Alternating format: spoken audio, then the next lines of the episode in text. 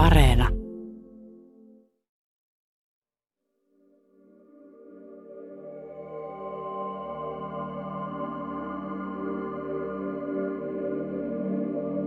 Kaikki loppuu aikanaan. Meidän aurinkokunnan planeettojen kuolintanssi on kuitenkin vain yksi askel kohti maailmankaikkeuden loppua. Me ei tosin tiedetä, milloin se lopullinen loppu tulee. Yhden arvion mukaan universumin loppu tulee vain 17 septiliardin dekiljoonan vuoden kuluttua. Se on luku, jossa on alussa 17 ja sen jälkeen 105 nollaa. 105 nollaa. Mä olen Emil Juhansson. Tämä on tähtisarjan päätösjakso. Monessakin mielessä. Nyt puhutaan maailmankaikkeudesta ja sen lopusta. Tähtien kuolemista, mustista aukoista ja muista mysteereistä. Vieraana on tietokirjailija ja tiedetoimittaja Markus Hotakainen. Hotakainen on harrastanut tähtiä 70-luvun lopulta lähtien ja yrittänyt löytää vastauksia moniin kysymyksiin. Kuten siihen, mikä on musta aukko.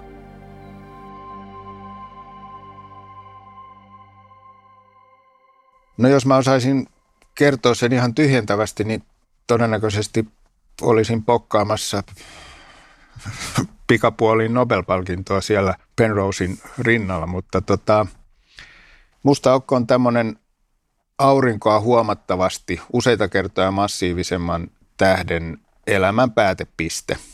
Et kun tähti syntyy tähteen välisestä kaasupilvestä tiivistymällä siellä keskellä lämpötila nousee, niin kauan kunnes siellä sitten käynnistyisi fuusioreaktiot. Ja sitten kun siellä ydinpolttoaine loppuu, niin ei ole enää mitään painetta vastustamassa sitä gravitaatiota. Ja jos tähden massa on riittävän iso, semmoinen luokkaa viisi kertaa suurempi kuin auringon massa vähintään, niin kun se sitten luhistuu kasaan, niin mikään ei pysty pidättämään sitä luhistumista eikä pysäyttämään, vaan se, se luhistuu tämmöiseksi pistemäiseksi singulariteetiksi, jonka tiheys on ääretön, mutta tilavuus on nolla.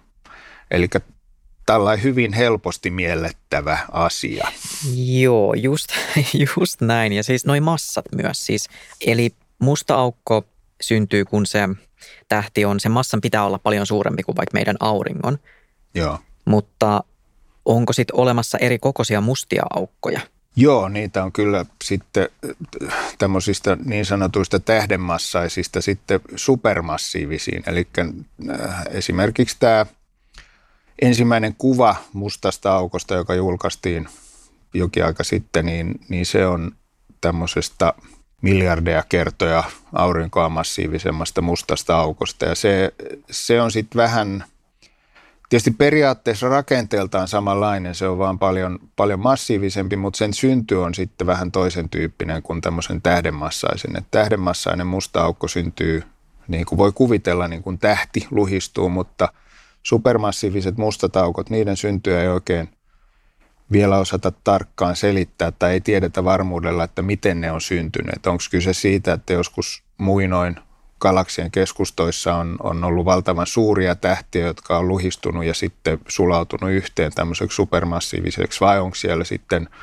ollut alun perin valtavia kaasupilviä, jotka on sitten kerralla luhistunut tämmöiseksi singulariteetiksi saakka ja sitten kerännyt aikojen saatossa lisää ja lisää sitä massaa itseensä. Mutta eri kokoisia kyllä on. Mutta siis kaikista luhistuvista tähdistä ei tule mustia aukkoja.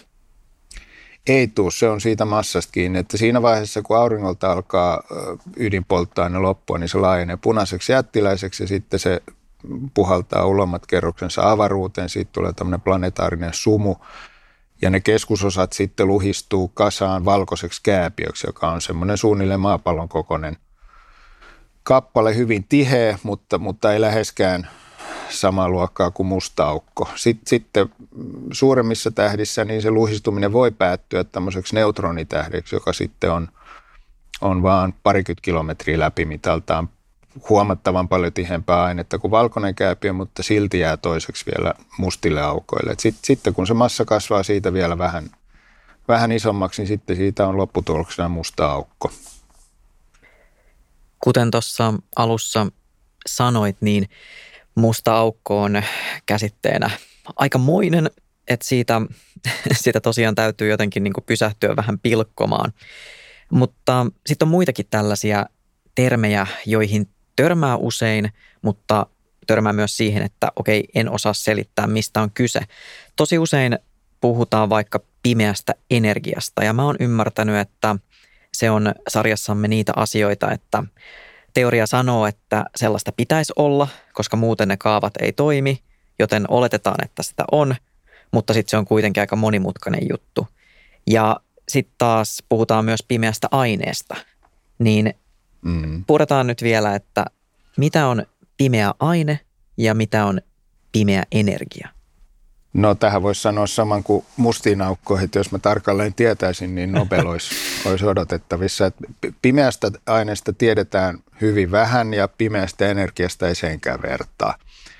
Et pimeä aine on, sen jäljille päästi jo 1930-luvulla, kun Fritz Wicki tutki galaksijoukkoja tai yhtä tiettyä galaksijoukkoa ja totesi, että siellä ne galaksit liikkuu siinä joukossa niin suurilla nopeuksilla, että jos siellä olisi vaan se aine, mikä nähdään, eli tähdet ja kaasu ja, ja tämmöinen näkyvä tai tavallinen aine, niin ne sinkoilisi sieltä ympäri avaruutta ja se joukko hajoaisi. Eli siitä Zwicky päätteli, että siellä täytyy olla jotain ö, näkymätöntä ainetta, jolle sitten kehkeytyi nimi pimeä aine.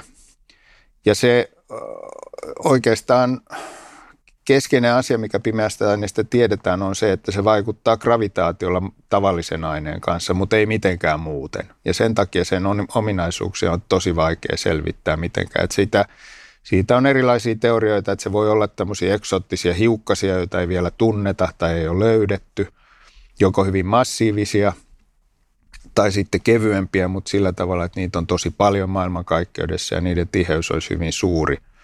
Että se hiukkasmalli on ehkä, ehkä niin kuin vallitseva. Jossain vaiheessa ajateltiin, että ne voisi olla tämmöisiä ruskeita kääpiöitä, epäonnistuneita tähtiä, jotka ei, ei ole ihan riittävän massiivisia, että niissä olisi käynnistynyt ydinreaktiot ja sen takia ne ei ole koskaan syttynyt loistamaan. Tai sitten ne voisi olla tämmöisiä mustia miniaukkoja, me päästään taas näihin mustiin aukkoihin niitä teorian mukaan on saattanut syntyä maailmankaikkeuden alkuhetkillä.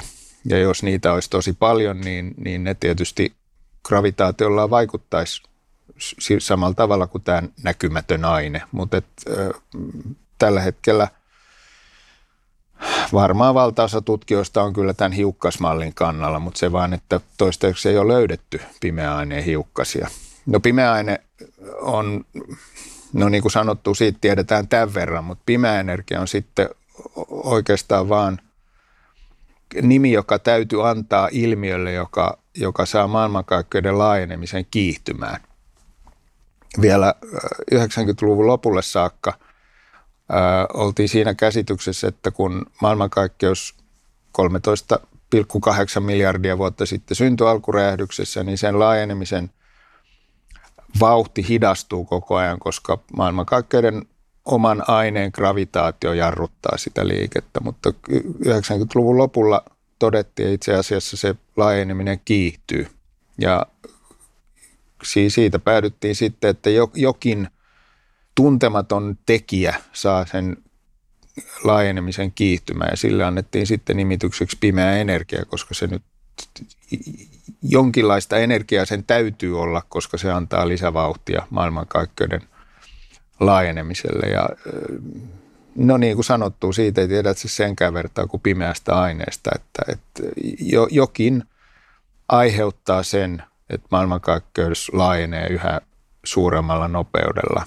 Ja se on sitten pimeää energiaa.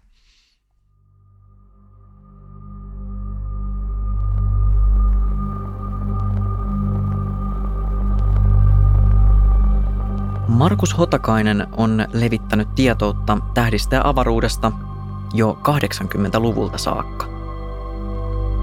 Häneltä on ilmestynyt yli 30 kirjaa. Niiden aiheita on tähtitiede, avaruustutkimus sekä myös suomalaisten suursuosikki, sää. Hotakaisen seuraava kirja julkaistaan helmikuussa ja se käsittelee mustia aukkoja. Niihin liittyy kaiken näköistä outoa. Kuten jo aiemmin mainittu, singulariteetti. Singulariteetti on mustan aukon keskellä. Ja sinne on keskittynyt romahtaneen tähden kaikki aine. Singulariteetti on myös tila, jota ei kunnolla tunneta. Esimerkiksi yleinen suhteellisuusteoria ei ole siellä voimassa.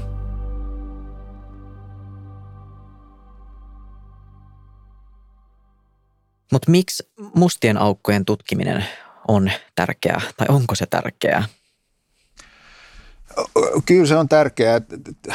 Niiden tutkiminen on tietysti sen takia hyvin vaikeaa, että, että vaikka ne on tämmöisiä pistemäisiä kohteita, niin niiden ympärillä on tämmöinen tapahtumahorisontti, rajapinta, jonka kohdalla pakonopeus kasvaa valonnopeutta suuremmaksi ja se tapahtumahorisontin koko riippuu pelkästään siitä massasta, että kuinka, kuinka massiivinen se musta aukko on ja kun siinä kerran pakonopeus kasvaa valonopeutta suuremmaksi, niin sieltä mustan aukon sisältä tapahtumahorisontin tuolta puolen ei tule yhtään mitään ulos. Eli me ei tiedetä, mitä siellä mustan aukon sisällä on tai mitä siellä tapahtuu tai on, on, onko siellä jotain semmoisia ilmiöitä, mitä, mitä nykyfysiikka – tuntee tai ei tunne.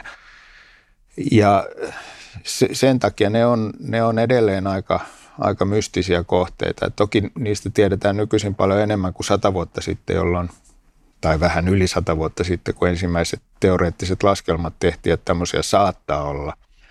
Mutta ne, ne on tärkeitä tietysti jo sikäli, että ne on tähtien, tietyn kokoisten tähtien elämän päätepisteitä, mutta myös sen takia, että ne – niissä tavallaan yhdistyy yleinen suhteellisuusteoria, joka kertoo siitä, minkälaista gravitaatio ja miten se vaikuttaa, ja sitten kvanttifysiikka, koska siellä ollaan niin kuin hyvin pienten asioiden kanssa myös tekemisissä, ja pelkästään sen takia, että se singulariteetti on pistemäinen, ja siihen tapahtumahorisontin tienoille liittyy monia semmoisia ilmiöitä, joita täytyy tarkastella kvanttifysiikan kannalta, ja niin kuin mä – Tulevassa kirjassani totean, että, että mustissa aukoissa yleinen suhteellisuusteoria ja kvanttifysiikka ei lyö kättä, vaan ne lyö toisiaan.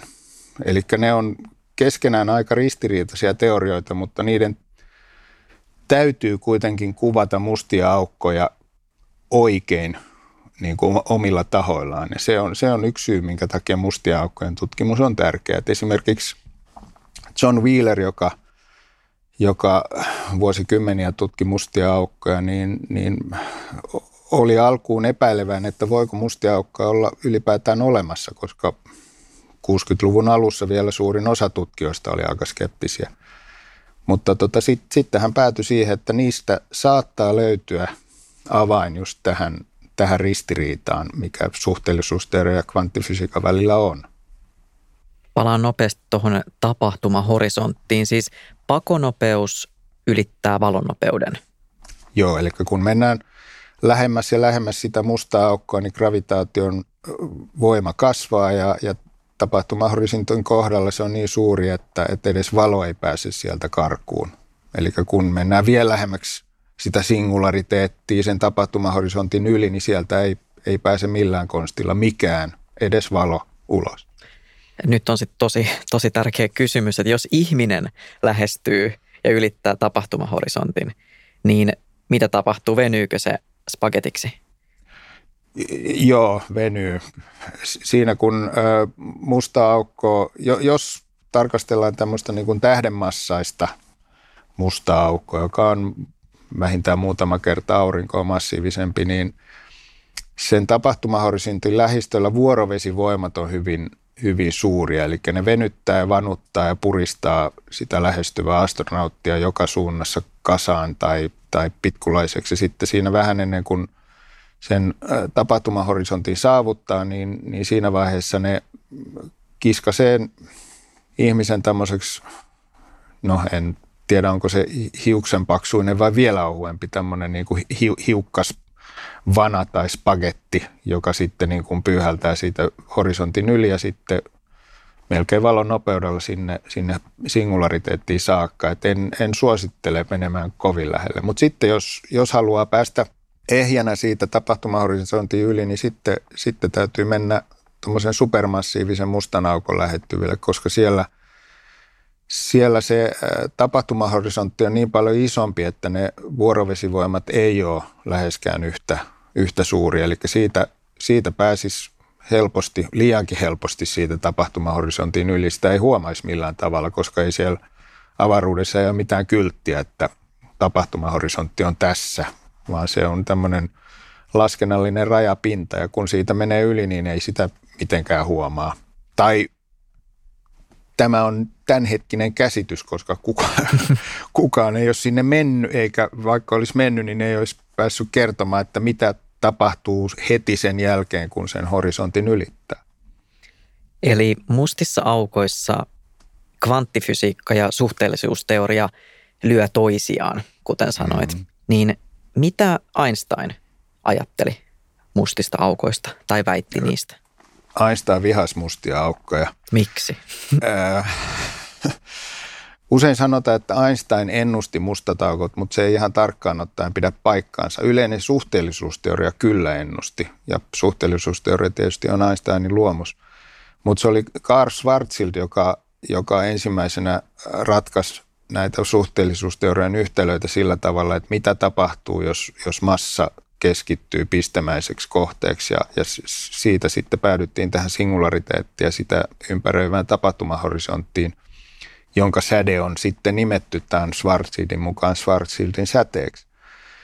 Ja äh, Einstein ei uskonut ollenkaan, että, että tämmöisiä voi olla olemassa. Ei edes Schwarzschild uskonut siihen. Hän, hän pyöritteli vain matematiikkaa ollessaan ensimmäisessä maailmansodassa itärintamalla tykistöupseerina – mutta kumpikaan ei uskonut, että nämä olisi niin kuin todellisia ilmiöitä, vaan että ne olisi vain matemaattisia ratkaisuja suhteellisuusteorian yhtälöille. Ja t- tämä näkökanta säilyi itse asiassa kymmeniä vuosia. Mutta Einstein ei itse uskonut ollenkaan, että mustia aukkoja voisi olla olemassa. Ja hän jopa julkaisi vielä 30-luvun lopulla tieteellisen artikkelin, jossa, jossa niin kuin mielestään todisti, että se on mahdotonta, että tämmöisiä voisi syntyä. Ja nerokin voi olla väärässä. Niin ja periaatteessa siis mustat aukot on hyvä esimerkki tällaisesta tiedon kertymisestä ja siitä, että ne teoriat elää. Mm. Tämähän on tähtitieteessä hyvin tavallista, että ensin ajateltiin, että on näin ja tulee yksi asia ja opitaan lyhyessä ajassa tosi paljon enemmän. Kyllä, joo ja, ja itse asiassa tämä maailmankaikkeuden laajenemisen kiihtyminen on itse asiassa yksi, yksi niin kuin tosi merkittävä käännekohta tähtitieteen historiassa. Että se, mä oon sitä verrannut siihen, kun, kun äh, siirryttiin maakeskisestä aurinkokeskiseen järjestelmään 1600-luvulla, koska se, se mullisti ihan totaalisesti käsityksen maailmankaikkeudesta. Tällä hetkellä – kun meillä on, on tavallista ainetta ja pimeää ainetta ja sitten pimeää energiaa, niin tavallisen aineen osuus koko maailmankaikkeudesta on noin 5 prosenttia. Eli voidaan ajatella, että jos nyt lasketaan tähtitieteen tämmöinen niin kuin, ö, nykytieteeseen rinnastettava historia alkaneeksi siellä 1600-luvun alussa, kun kaukoputki otettiin käyttöön, niin 400 vuodessa tähtitieteilijät on onnistunut hukkaamaan 95 prosenttia maailmankaikkeudesta että niin kuin to, toivottavasti tällä alalla ei ole tulosvastuuta. niinpä, niinpä. Vielä yksi kysymys mustista aukoista. Tarvitseeko niitä pelätä? Moni kuitenkin ainakin jollain tasolla mm. kokee sellaista uhkaa ja ehkä pelkoakin mustiin aukkoihin liittyen. Se on oikeastaan ihan ymmärrettävää, koska ne on tämmöisiä mystisiä monstereita, jotka, jotka niin kuin helposti mielletään tämmöisiksi kosmisiksi huuvereiksi, jotka imee kaiken, kaiken mahdollisen sisuksiinsa. Ja siihen varmaan vaikuttaa osaltaan John Taylorin kirja Musta taukot, tuhoutuuko maailmankaikkeus, joka ilmestyi 70-luvun lopulla, jossa, jossa Taylor voisi sanoa melkein edes vastuuttomasti maalaili kauhukuvia siitä, miten niin kuin musta aukko tulee ja tappaa. Aika vetävä otsikko myös. Kyllä, joo. Ja se on tietysti hyvä laittaa otsikkoon aina kysymys, koska silloin ei periaatteessa väitä mitään.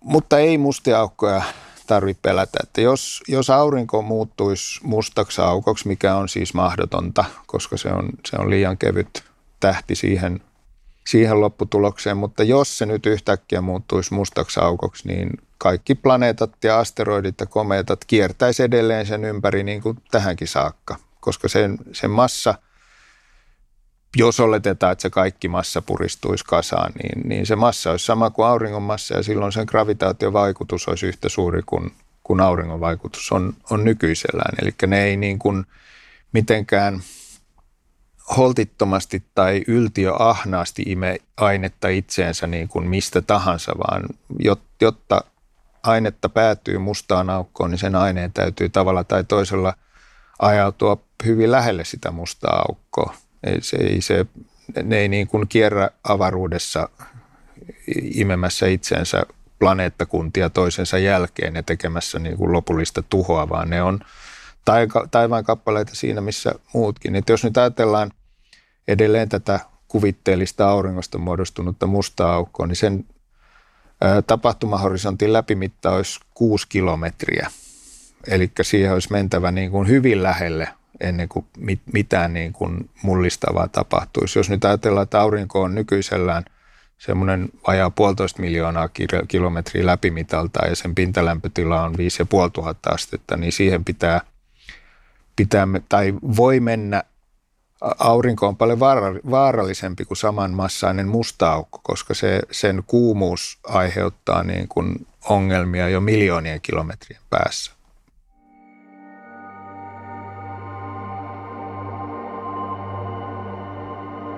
Orionin tähtikuviossa tapahtui taannoin juttuja, jotka synnytti villin spekulaation. Betelgeuse on punainen jättiläistähti, joka vetelee viimeisiään.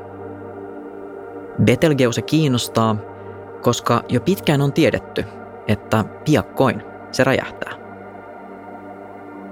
Tosin muistetaan nyt, että tähtitieteessä piakkoin tarkoittaa eri asiaa kuin arkipuheessa.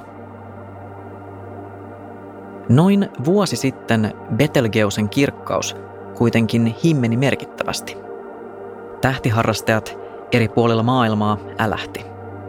Nytkö se räjähtää? Punaisten jättiläistähtien sielun elämään perehtyneet asiantuntijat kuitenkin toppuutteli. Betelgeuse ei räjähdä ehkä vielä kymmeniin tuhansiin vuosiin. Eli spekulointi oli enemmän toiveajattelua. Tietysti se räjähdys, supernova, olisi upea spektaakkeli yötaivaalla. Lähdetään taas tähtiretkelle Helsingin viikkiin. Tähtioppaana toimii tietysti Ursan Tuukka Perhoniemi.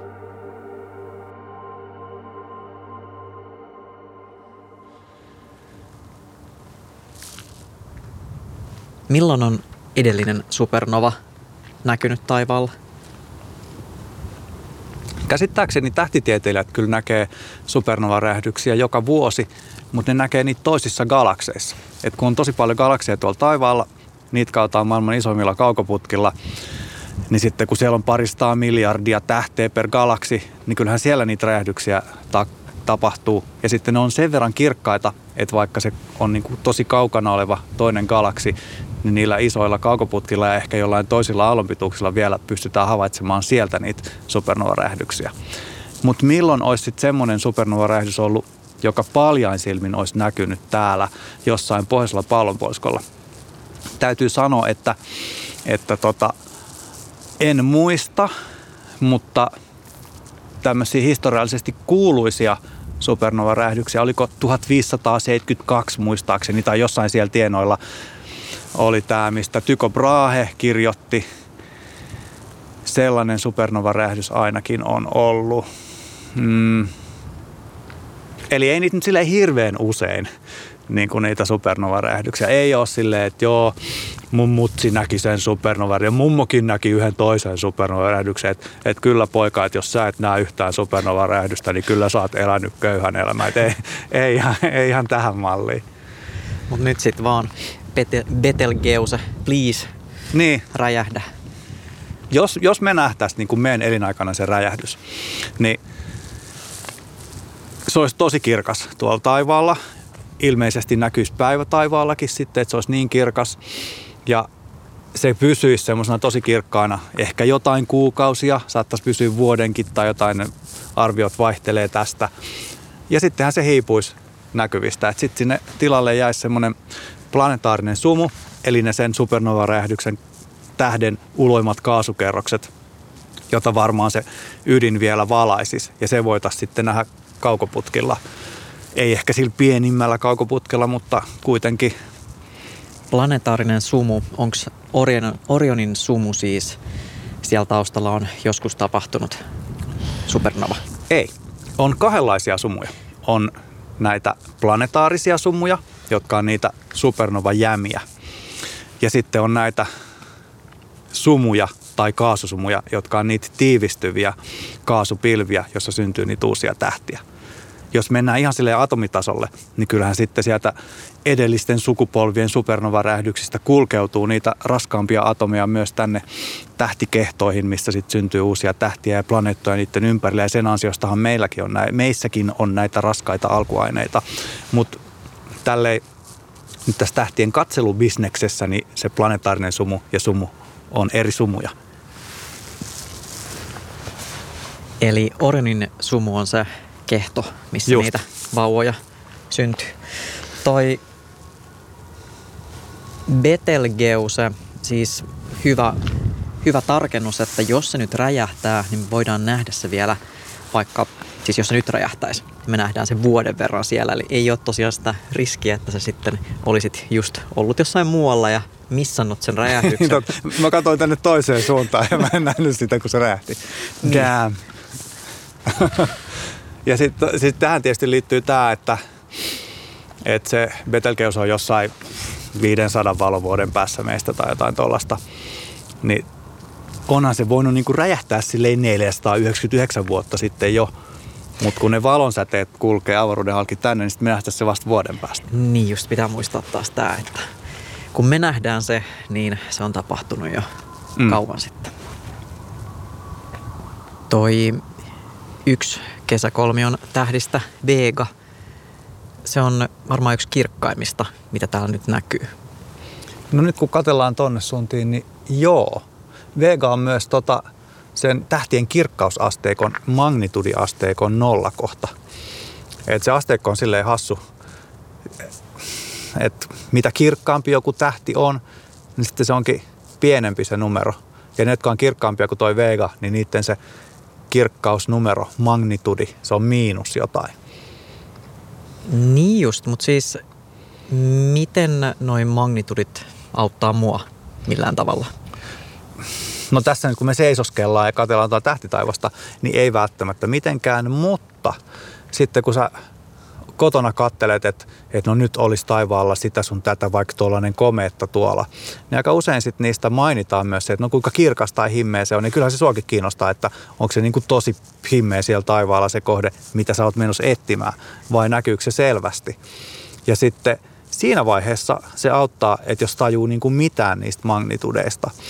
Öö, en mäkään niitä kaikkia tietenkään muista, että kuinka monen magnitudin tähti toi tai toi on tuolla taivaalla. Mutta mä satun muistamaan tuon vegan. Just sen takia, että kun mä oon miettinyt, että no kun tämä hassu tämä asteikko, että ne menee miinus jotain, on ne kirkkaimmat tähdet. Ja sitten kuinka paljon saa olla plussaa, että se vielä näkyy, niin sitten mä oon niinku miettinyt, että no missä se, mihin ne on niinku sidottu. Ja mä muistan tämän numeron, että periaatteessa 6,5 magnitudi on semmoinen, että jos on sitä isompi se kirkkauden numero, niin sit sitä ei kyllä näy enää paljon silti. Ja 6,5 kuuski on jo ihan niin kuin törkeän himmeitä. Et kun ensi kerralla meet etsii jotain komeettaa taivaalta ja katsot sieltä netistä, että joo, ton niminen ja toi on se kirkkaus, niin sit sä näet heti, että pystyykö se näkemään paljon silmiä edes periaatteessa. Eli jos se on yli 6,5, niin ei mitään chanssia. Just niin. Ja Vega on nolla. Yes. Ja sitten siitä vaan miinuksia satelee, no, jos mennään kirkkaampaan. Just näin. Joo. Tuukka, sä oot filosofi. Niin jos sulta kysytään, että mikä on ihmisen paikka maailmankaikkeudessa, niin miten sä lähdet sitä kysymystä oikein purkamaan? Yksi tapa lähestyä tätä kysymystä on selvästi se, että et no, et, no katsotaan, että minkälainen planeetta tämä on, missä me eletään, minkälainen paikka avaruudessa tämä on, missä me eletään. Me ei oikein olla minkään keskellä, me ei olla aurinkokunnan keskellä, me ei olla linnunradan keskellä, me ei olla maailmankaikkeuden keskellä. ja tämä on itse asiassa niin kuin sisään leivottuna tähtitieteeseen kopernikaanisena periaatteena, ikään kuin semmoisena lähtökohtaisena hypoteesina, että ei oleteta, että me oltaisiin mitenkään erityisiä missään mielessä ja katsotaan, että miltä sitten asiat näyttäytyy. Kopernikaaninen periaate, Kopernikus jotenkin tämän kanssa tekemisissä? Joo, siis ajatus tulee siitä, että, että Kopernikus esitti aarinkokeskeisen teorian ja siirsi maapallon kaiken keskeltä sitten yhdeksi planeetaksi kiertämään aurinkoa. Ja kun tämä alkoi saada tämmöinen näkemys jalansijaa 1600-luvulla, niin sittenhän siitä niin kuin ilmiselvä ajatuskulku oli se, että okei, että me ollaan yksi planeetta muiden joukossa, täällä on elämää, no varmaan niillä muillakin planeetoilla on sitten elämää. Ja tavallaan niin kuin asetuttiin sitten samalle viivalle siinä mielessä muidenkin planeettojen kanssa, että, että täällä näitä on kiertää ja on niin kuin kaikenlaisia. Tota, ihmisen paikkaa maailmankaikkeudessa voisi myös hahmottaa vielä sillä lailla, että, että tota, yhtäältähän me ollaan tämmöisiä niin pikkuhitusia, mitättömiä mini-olentoja valtavan suuressa maailmankaikkeudessa. Mutta sitten samaan aikaan me ajatellaan olevamme tämän maapallon haltioita. Että me voidaan tehdä tällä maapallolla mitä me halutaan ja käyttää tätä ihan miten me osataan ja pystytään vaan. Ja näähän on kaksi aika jännittävällä tavalla ristiriitasta käsitystä, että toisaalta ei olla mitään ja toisaalta ollaan niin kuin kaiken lordeja. Ja kumpikin ajatus on vielä sillä lailla epätyydyttävä, että se, että ei olla oikein mitään, niin ensireaktio siihen on, että hmm, kuinka nyt sitten olisin, kun en olekaan mitään. Ja sitten tämä maailman hallitsija roolihan on sillä lailla jättänyt epätyydyttävän tilanteen, että, että no nyt sitten nähdään, että mitä ollaan duunattu. Että ei ole kaikki mennyt ihan putkeen. Ehkä toi multirooli on osaltaan myös syy siihen, miksi me ollaan kohdeltu tätä omaa planeettaa niin huonosti. Mä ajattelisin ehkä näin, että, että että et meidän pitäisi olla valmiita ottamaan tämmöinen askel aikuisuuteen siitä semmoisesta eksistentiaalisesta lapsellisuudesta, missä tarvitaan joku varma merkitys ja selitys ja tarkoitus meille ihmisille, vaan sen takia, että koska muuten ei pysty mitenkään olemaan. Ja sitten siirtyä semmoiseen kosmisen epävarmuuden sietämiseen, missä me ei oikeasti tiedetä, että mitä me täällä ollaan, koska ei meillä ole vertailukohtia.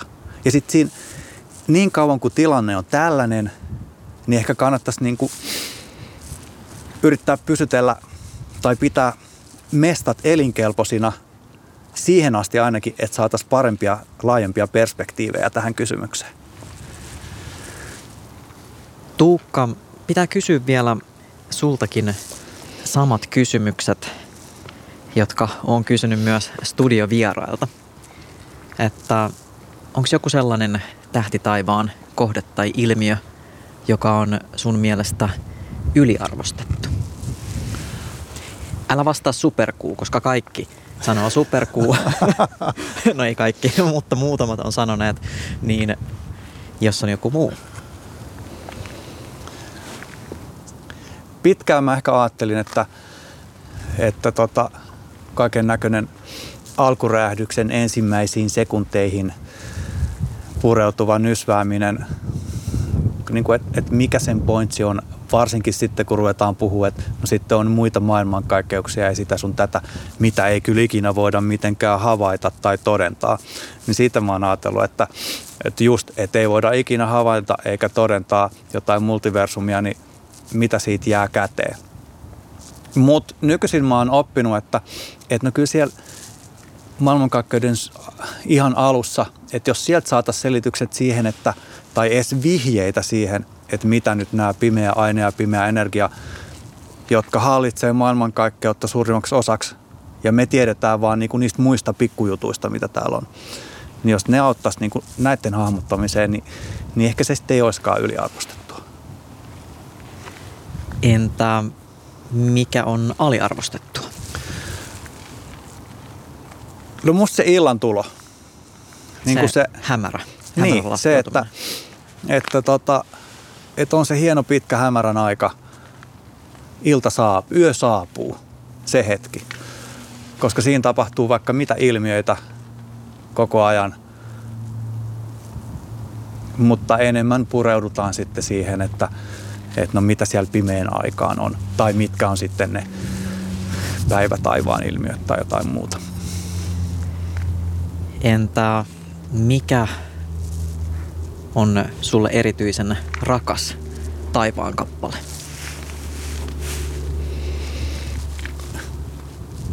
No voiko kenellekään mikään muu olla rakkaampi kuin maapallo, mutta tietysti tähän sä voit sanoa, että nyt sitä ei lasketa taivaan kappaleeksi, koska maapallo ei ole tuolla taivaalla. kuu on musta hienoin ja Saturnus on musta sympaattisin. Mulla olisi taas tämmöinen kysymys sulle, Emil. Kun sulla on niin hieno mieleenpainuva tarina siitä lapsuudessa nähdystä tähtitaivaasta, joka selvästi niin kuin vaikuttaa sussa edelleen. Sä oot halunnut tehdä tätä radio-ohjelmaakin, mutta minkä takia susta ei ole tullut tähtitieteilijää? Mik, miten se on, se ei ole ajanut sua siihen, että nyt täytyy saada kaikki selville tähtitaivaasta?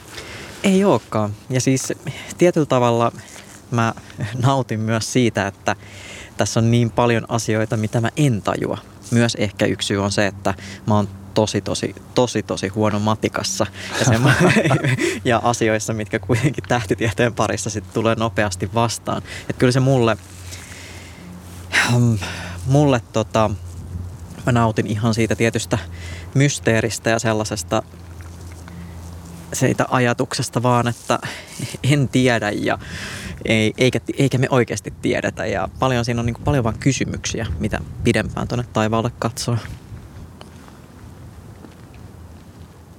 Mutta kyllä se on niin kuin, mä en ole, mä en ole itse mitenkään uskonnollinen, enkä kovin hengellinen, hengellinen ihminenkään, mutta kyllä jotenkin tähti taivaan alla mä saan kiinni siitä ajatuksesta, että minkä takia just vaikka planeetat on nimetty niiden jumalien mukaan.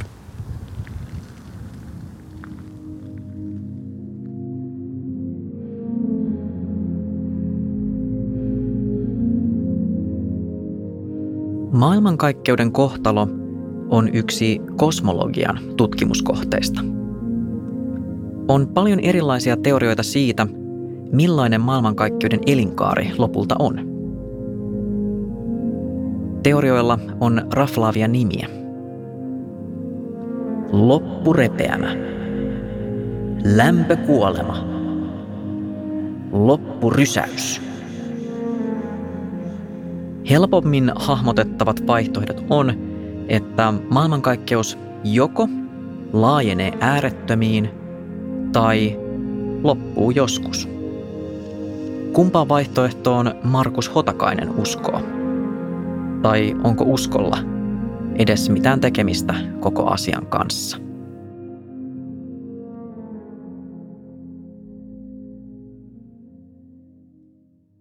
No ei varsinaisesti uskolla, mutta, mutta niin kuin eh, sitä ei myöskään tiedetä varmuudella. Et, et se, se on vähän niin kuin, ö, hyvin pitkän aikavälin sääennuste, että mä voin sanoa mitä tahansa, koska mä en joudu koskaan vastuuseen siitä, mitä mä oon ennustanut. Mutta kyllä se tämänhetkisen tiedon valossa näyttää siltä, että, että maailmankaikkeuden kohtalona on lämpökuolema. Tosin siihen menee tosi pitkä aika. Et se, se ei nyt ole ollenkaan niin kuin mitenkään kytköksissä ilmastonmuutoksen tai mihinkään maa, maanpäällisiin asioihin, vaan siihen, että jos ää, pimeä energia jatkossakin vaikuttaa samalla tavalla kuin se on nyt miljardeja vuosia vaikuttanut, niin maailmankaikkeuden laajeneminen kiihtyy ja kiihtyy ja, ja lopulta, lopulta paitsi, että se on kasvanut hyvin, hyvin suureksi, niin kun ei ole enää vetyä ja heliumia, mistä voisi syntyä uusia tähtiä, jotka vois loistaa sitten ja valaista maailmankaikkeutta, niin, niin viimeisetkin tähdet jossain vaiheessa sammuu, muuttuu joko valkoisiksi kääpiöksi, jotka jäähtyy hiljalleen ja muuttuu mustiksi, tai neutronitähdiksi, jotka myös jäähtyy hiljalleen ja muuttuu mustiksi möhkäleiksi, tai sitten, sitten mustiksi aukoiksi. Ja, ja lopulta maailmankaikkeudessa ei enää ole mitään, mikä niin kuin valaisisi tätä tätä kosmosta. Ja kun mennään sitten riittävän pitkälle miljardia ja miljardia ja miljardien ja chiljoonien vuosien päähän, niin, niin ää, ainekin hajoaa. Eli maailmankaikkeudessa ei enää sitten ole kuin semmoista niin kuin vähäistä hiukkassäteilyä. Lämpötila on käytännössä absoluuttisessa nollapisteessä ja, ja täällä ei tapahdu enää mitään. Et se, se on niin kuin se lopullinen lopullinen päätepiste ja se lämpökuolema. Ja toi lämpökuolema on nyt siis tällä hetkellä tiedeyhteisössä se ykkösteoria. Ymmärsinkö oikein? Kyllä se varmaan on aika, aika lailla vallitseva käsitys. Siinä on tietysti semmoinenkin mahdollisuus, että jos pimeän energian tiheys pienenee, mikä myös on mahdollista, niin, niin silloin voi olla, että joudutaan palaamaan lähtöruutuun siinä mielessä, että, että vaikka maailmankaikkeus laajenee tällä hetkellä yhä kiihtyvällä vauhdilla, niin, niin kun pimeän energian tiheys pienenee, niin se vaikutus vähenee ja vähenee ja jossain vaiheessa saattaa käydä niin, että gravitaatio pääsee taas niskan päälle, jolloin se alkaa hidastua ja se voi jossain vaiheessa hidastua niin paljon, että se kääntyy supistumiseksi. Siinä vaiheessa sitten hyvin, hyvin, hyvin, hyvin kaukaisessa tulevaisuudessa kaikki maailmankaikkeuden aine luhistuu kasaan samanlaiseen alkupisteeseen kuin, kuin ennen alkuräjähdystä. Jos kuitenkin pilkotaan sitä loppua osiin, niin millaisia maapallon viimeiset hetket tulee todennäköisesti olemaan? Aika kuumia. Suunnilleen kolmen ja puolen miljardin vuoden kuluttua auringolta alkaa, alkaa siellä ytimessä ne ydinpolttoaineet hiipumaan ja, ja siinä vaiheessa aurinko laajenee punaiseksi jättiläiseksi, jolloin siellä käynnistyy sitten vähän toisen tyyppiset ydinreaktiot ja elämä jatkuu hetken aikaa, mutta punaisena jättiläisenä auringon läpimitta on niin paljon suurempi, että se nielasee ainakin Merkuriuksen, Venuksen, ehkä myös Maan, voi olla, että Mars menee siinä samassa rytäkässä – mutta joka tapauksessa jo ennen kuin maa joutuu sinne niin kuin punaisen tähden sisuksiin, niin, niin täällä kyllä kaikki korventuu ja kärventyy ja ilmakehä haihtuu avaruuteen ja meret samoin ja, ja jos ennen pitkään sitten myös niin kuin mantereita kaikki muukin, että se, se on niin kuin hy, hyvin, hyvin kuumat ne loppuvaiheet. Ja sitten, sitten jossain vaiheessa tämä punainen – jättiläinen siirtyy seuraavaan vaiheeseen, eli siitä ne ulommat kerrokset puhaltuu avaruuteen ja muodostaa tämmöisen kaasukuoren, joka laajenee ja siellä keskellä on sitten se valkoinen kääpiö, joka alkuun on nimensä mukaisesti valkoinen, koska se on hyvin kuuma, mutta koska siellä ei enää mitään ydinreaktioita siellä keskellä tapahdu, niin se jäähtyy ja jäähtyy ja sitten miljardia ja taas miljardien vuosien kuluttua se on tämmöinen musta kääpiö – ja maapallosta ei ole enää mitään, mitään jäljellä siinä vaiheessa. Niin onko näillä millään oikeastaan mitään väliä ihmisten kannalta? Tai siis, että eikö ole kuitenkin tosi todennäköistä, että meistä ja meidän kaikista mahdollisista jälkeläisistä on aika jättänyt jo aika reilusti ennen tätä tilannetta, kun maapallo, maapallo kohtaa tämän vaiheensa. No tällä menolla ainakin hyvin todennäköisesti me niin kuin sössitään tämä homma ihan, ihan omin pikkukätösin. Ei se ole, niin kuin, se, se miten niin kuin maailmankaikkeus päättyy tai edes se miten niin kuin auringon elämä päättyy, niin sillä ei ole meidän kannalta mitään merkitystä, koska jos, jos täällä jotain elämää siinä vaiheessa vielä onkin, niin, niin sillä ei oikeastaan mitään tekemistä meidän kanssa enää. Ja vaikka olisikin, niin todennäköisesti miljardien vuosien aikana on kehitetty tekniikkaa niin pitkälle, että täältä ollaan lähdetty jo ihan muille maille vierahille siinä vaiheessa, että auringon kohtalo on sitten niin kuin enempi nostalgiaa kuin mitään akuuttia tragediaa.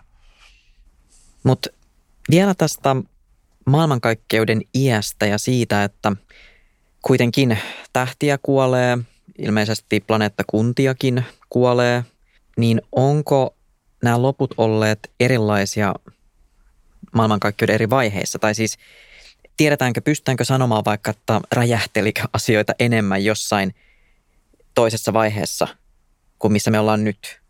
Että ollaanko nyt vaikka rauhallisessa vaiheessa?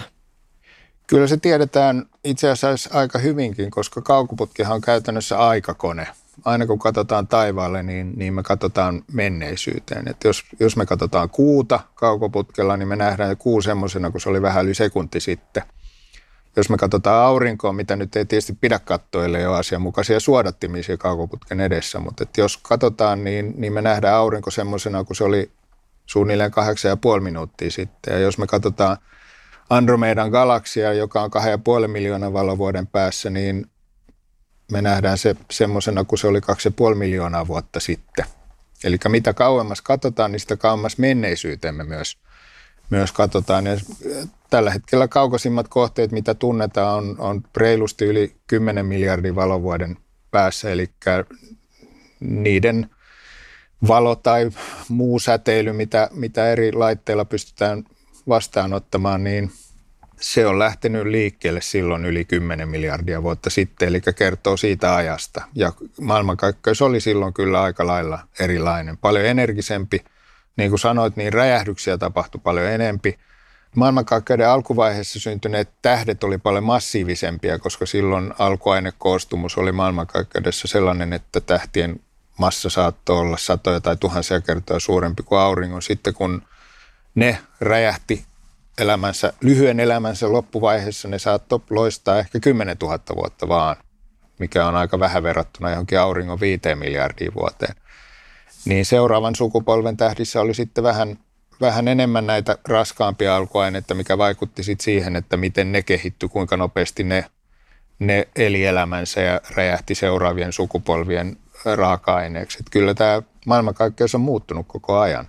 Ja nyt näillä nurkilla ollaan huojentavan rauhallisessa vaiheessa kyllä.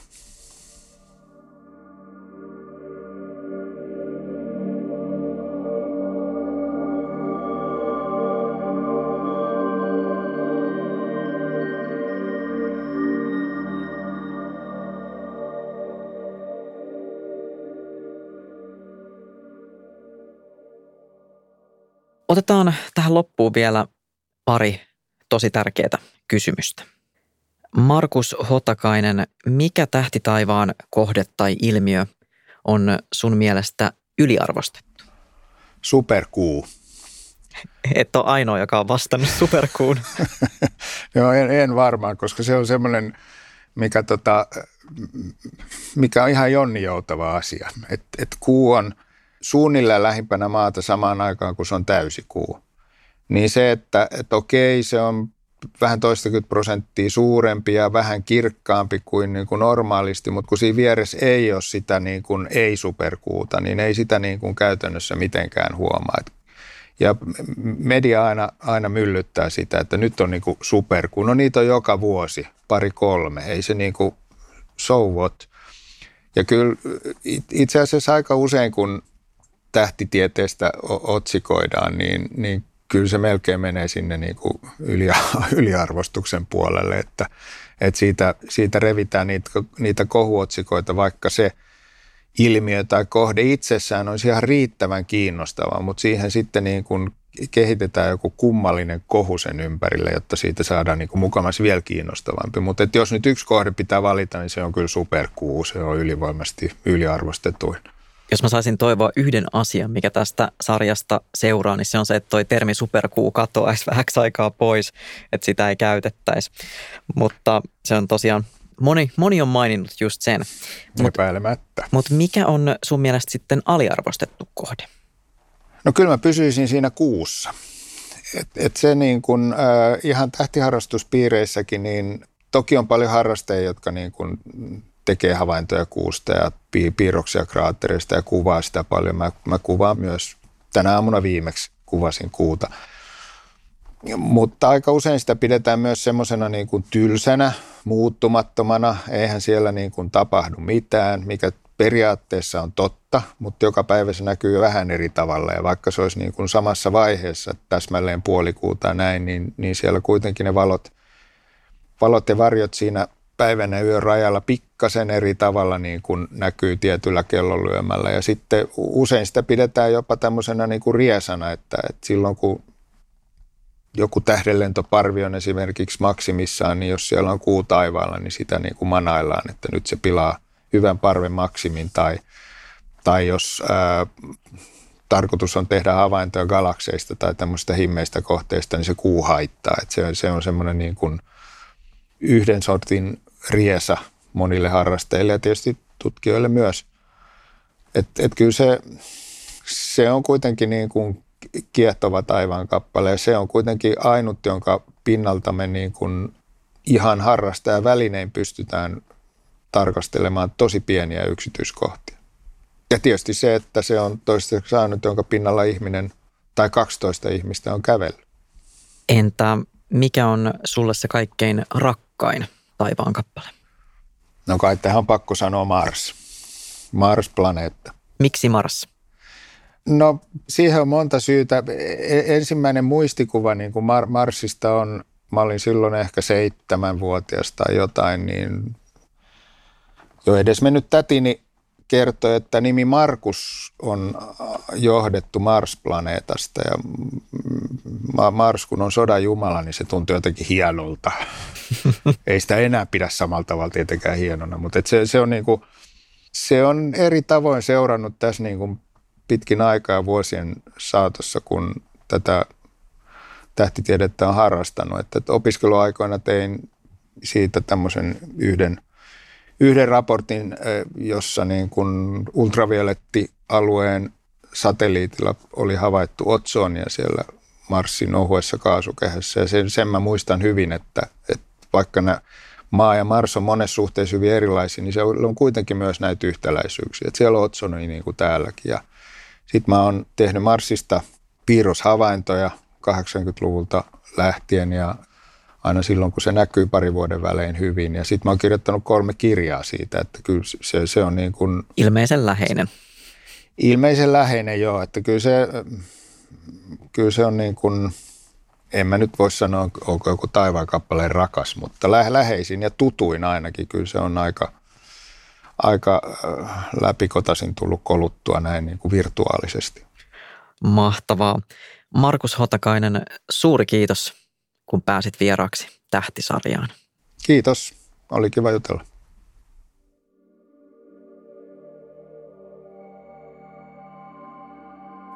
Neitsyön tähtikuvio näkyy parhaiten kevätöinä. Se tasapainoilee taivaan ekvaattorin kummallakin puolella, niin että molemmilla puoliskoilla on melkein yhtä suuret osat. Vanhoissa tähtikartoissa neitsyt kuvataan arvokkaaksi naiseksi, joka pitää toisessa kädessään vehnän tähkää ja toisessa palmun oksaa. Mytologiassa neitsyt on Ceres, Sadon jumalatar. Ceres vastasi vuoden ajoista ja kaikesta maan kasvillisuudesta. Talonpojat osoitti kunnioitustaan Ceresille joka syksy – kun heidän satonsa oli runsas. Kerran Pluto, Manalan jumala, ajeli mustien hevosten vetämissä mustissa vaunuissa ja katseli samalla kevään edistymistä maan päällä. Siellä niityllä käyskenteli Seresin kuvan kaunis tytär, Proserpiina. Pluto huomasi hänet ja päätti siepata Proserpiinan vaunuihinsa.